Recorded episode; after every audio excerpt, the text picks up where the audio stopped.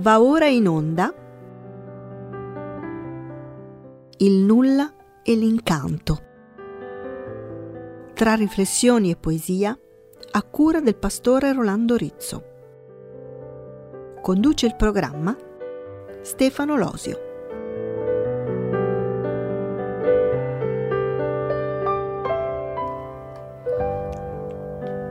Rieccoci carissimi amici ascoltatori a un'altra puntata e devo dire con un pizzico di rammarico anche l'ultima. Rolando, ciao.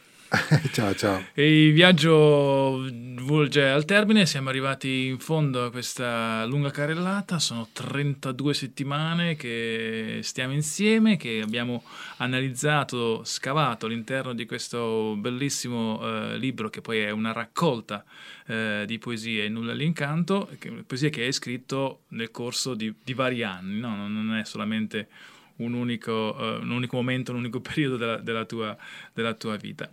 E eh, quello di quest'oggi eh, è, è, qualcosa di, di, di, più di una poesia, perché è veramente corposo, diciamo così, l'abbiamo già eh, viste alcune di questi eh, poemi abbastanza sostanziosi nel corso di questa raccolta e mi avevi detto che erano stati redatti su commissione perché facevano parte di un progetto diciamo un po' più eh, artistico dove c'era la parte sonora e la parte recitata. Mi viene da pensare che anche questo è una cosa simile oppure questo esce, questo canto sì. di lode al Signore così bello corposo, sono otto, otto canti. Sì, a volte, a volte, si pensa che eh, la, la poesia autentica eh, debba necessariamente nascere per caso, no? quindi la, la, famosa ispirazione, cioè sembra che eh, non abbia nulla a che vedere con la riflessione, no? con, eh, con, la commissione, diciamo. No? Però questo nel campo dell'arte è, è vero che tu puoi avere una, una, un momento, un flash che ti dice qualche cosa che poi tu metti, metti, metti su carta e ti accorgi che ti è venuto proprio dall'animo. Ma ehm, può, può, accadere anche esattamente il contrario, cioè che tu ti viene detto di fare qualcosa, tu a quella cosa pensi e ti viene fuori poesia. Insomma, quindi è, la poesia non è soltanto, come la letteratura, non è soltanto eh, intuizione immediata, è anche lavoro, è anche sudore. Questo accade per esempio per l'arte pittorica, accade per l'arte ehm, per la scultura. Michelangelo, eh, Raffaello, Leonardo da Vinci spesso hanno fatto dei, dei capolavori su commissione, cioè qualcuno gli ha ordinato eh, certo. il Cristo, un Cristo sofferente, il Cristo per esempio che esce dalla tomba eh, della risurrezione per dire, no? e su questa, su questa riflessione il poeta che ha eh, portato a, vedere poeticamente ha costruito il capolavoro. Per cui questo eh, è stato un congresso della comunità adventista che è stato uno dei più grossi congressi che abbiamo avuto, la nostra piccola comunità dove c'erano circa 1200 persone che hanno partecipato e eh, si è pensato ad una serata di musica e poesia di lode a Dio. Per cui io mi sono detto perché cosa posso lodare Dio? No, io ho riflettuto su questa, sui motivi per cui posso lodare Dio e ho trovato otto motivi, o sette, otto, adesso non mi ricordo. Otto, otto. otto motivi. E per ogni motivo eh, ho costruito un testo che poi è stato eh, messo in relazione con, una, con, un canto e quindi è stata una delle più belle serate che in vita mia ho, ho contribuito a, a, far vivere ai miei, ai miei confratelli a me stesso. Insomma, ecco. C'era un doppio quartetto, mia moglie era, è musicista che ha doppio quartetto della Facoltà Teologica Adventista di, di, Firenze e in un congresso qui, mi pare che fosse proprio in Romagna, abbiamo avuto questa bella serata e poi questi testi sono rimasti. Mm-hmm. Eh, sì, sono uh, otto, otto, poesie, diciamo così, che possono anche essere prese eh, a sé, no? Sì, sì, assolutamente. Noi anelli di, di, un... Facciamo sentire la prima, poi le altre... Esatto, non, non abbiamo la possibilità, eh, per questioni di tempo, di far sentire tutte, però chi vuole vi ricordo che potete richiederci il, il volumetto che eh, vi faremo sicuramente avere, con la completa raccolta di queste poesie che hanno fatto la nostra eh, serie.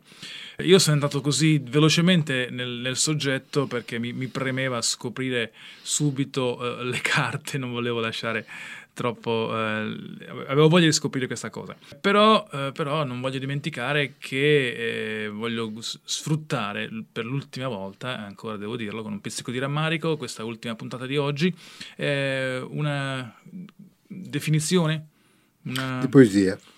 Questa volta te la do un pochino, do un pochino più lunga ed è mh, ad opera di uno dei più grandi poeti del nostro tempo, anche se è morto diciamo nel 31, è nato nel, nell'Ottocento, è, è, un poeta libanese che però è emigrato in America, che si chiama, spero di pronunciarlo bene, eh, Khalil Gibran. È un poeta eh, libanese eh, che poi è stata naturalizzata statunitense.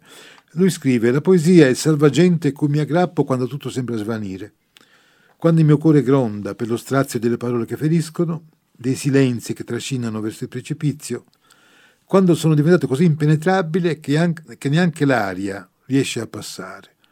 La poesia quindi è il mio salvagente, parla quindi della poesia come, come diciamo, soluzione personale che lo fa entrare in un mondo diverso dalla, dalle brutture del mondo che a volte siamo costretti a vivere.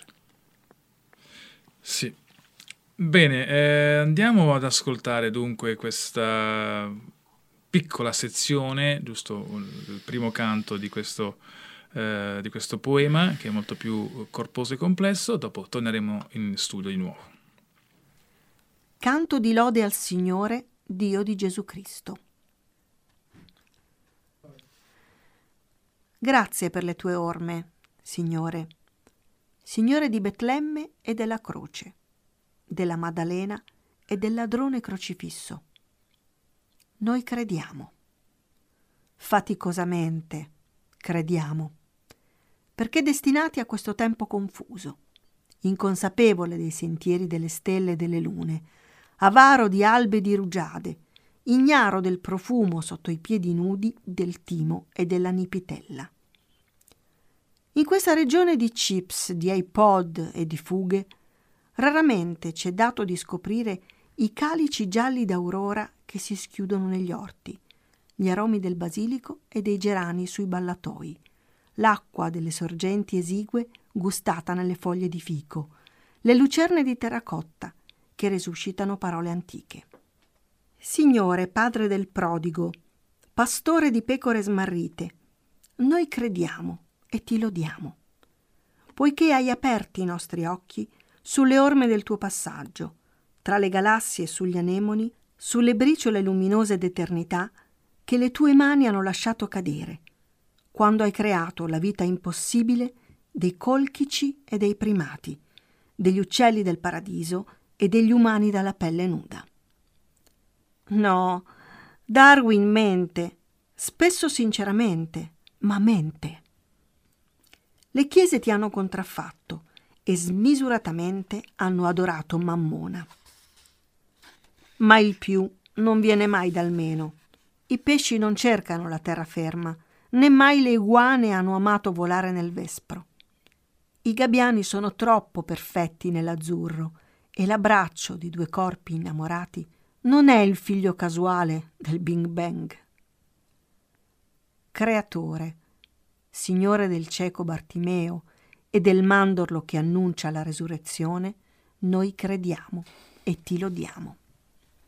Grazie per la tua parola, Signore di Amos, di Isaia, di Ellen White. Noi ti crediamo e ti benediciamo per la tua parola. Tante sono, e tante sono state, le divinità presunte che oggi riempiono i musei, i santuari sontuosi, i tempietti votivi sulle mulattiere abbandonate. Donne assessuate, uomini effeminati, coronati di luci improbabili dei dalla proboscite di elefante e dalla chioma di serpente, dee meravigliose femmine disegnate da Fidia, dei acrobati che avrebbero sollevato il mondo e orribili mostri Maya pervertiti, gaudenti per l'ultimo respiro di fanciulle dai capelli di luna, sopra pietre insanguinate, su piramidi sfioranti i cieli. Mai alcuno di questi ha sussurrato amore. Nessuno mai ha parlato. I sacerdoti hanno biascicato per loro e di loro. Hanno scritto Veda senza parole d'amore, solo formule per sacrifici perfetti, divinità da soltanto temere. E invece tu, unico Dio, hai solo tu parlato. Hai chiamato Abramo e Mosè, Elia e Giona, e hai loro rivelato le leggi della vita, la misericordia che resuscita, la Torah, il verbo che vivifica. Hai, solo tu, raccontato il tuo cuore di benignità, hai mostrato il bene per tutti. Hai tessuto una narrazione nuova, per uomini liberi, per creature dall'identica dignità, per un universo senza schiavi né concubine, laddove la terra è tua e la distribuisci tra tutti in parti uguali. Tu, Signore della parola, parola fatta carne, che ami perciò parli, che parli perché ami. Per la prima volta con te la divinità ha squarciato i cieli con le parole e con la croce. Mai era sorta in mente umana che la legge fosse cesellata su tavole di pietra per l'uomo. Signore della parola e dell'amore, per le tue parole noi crediamo e ti lodiamo.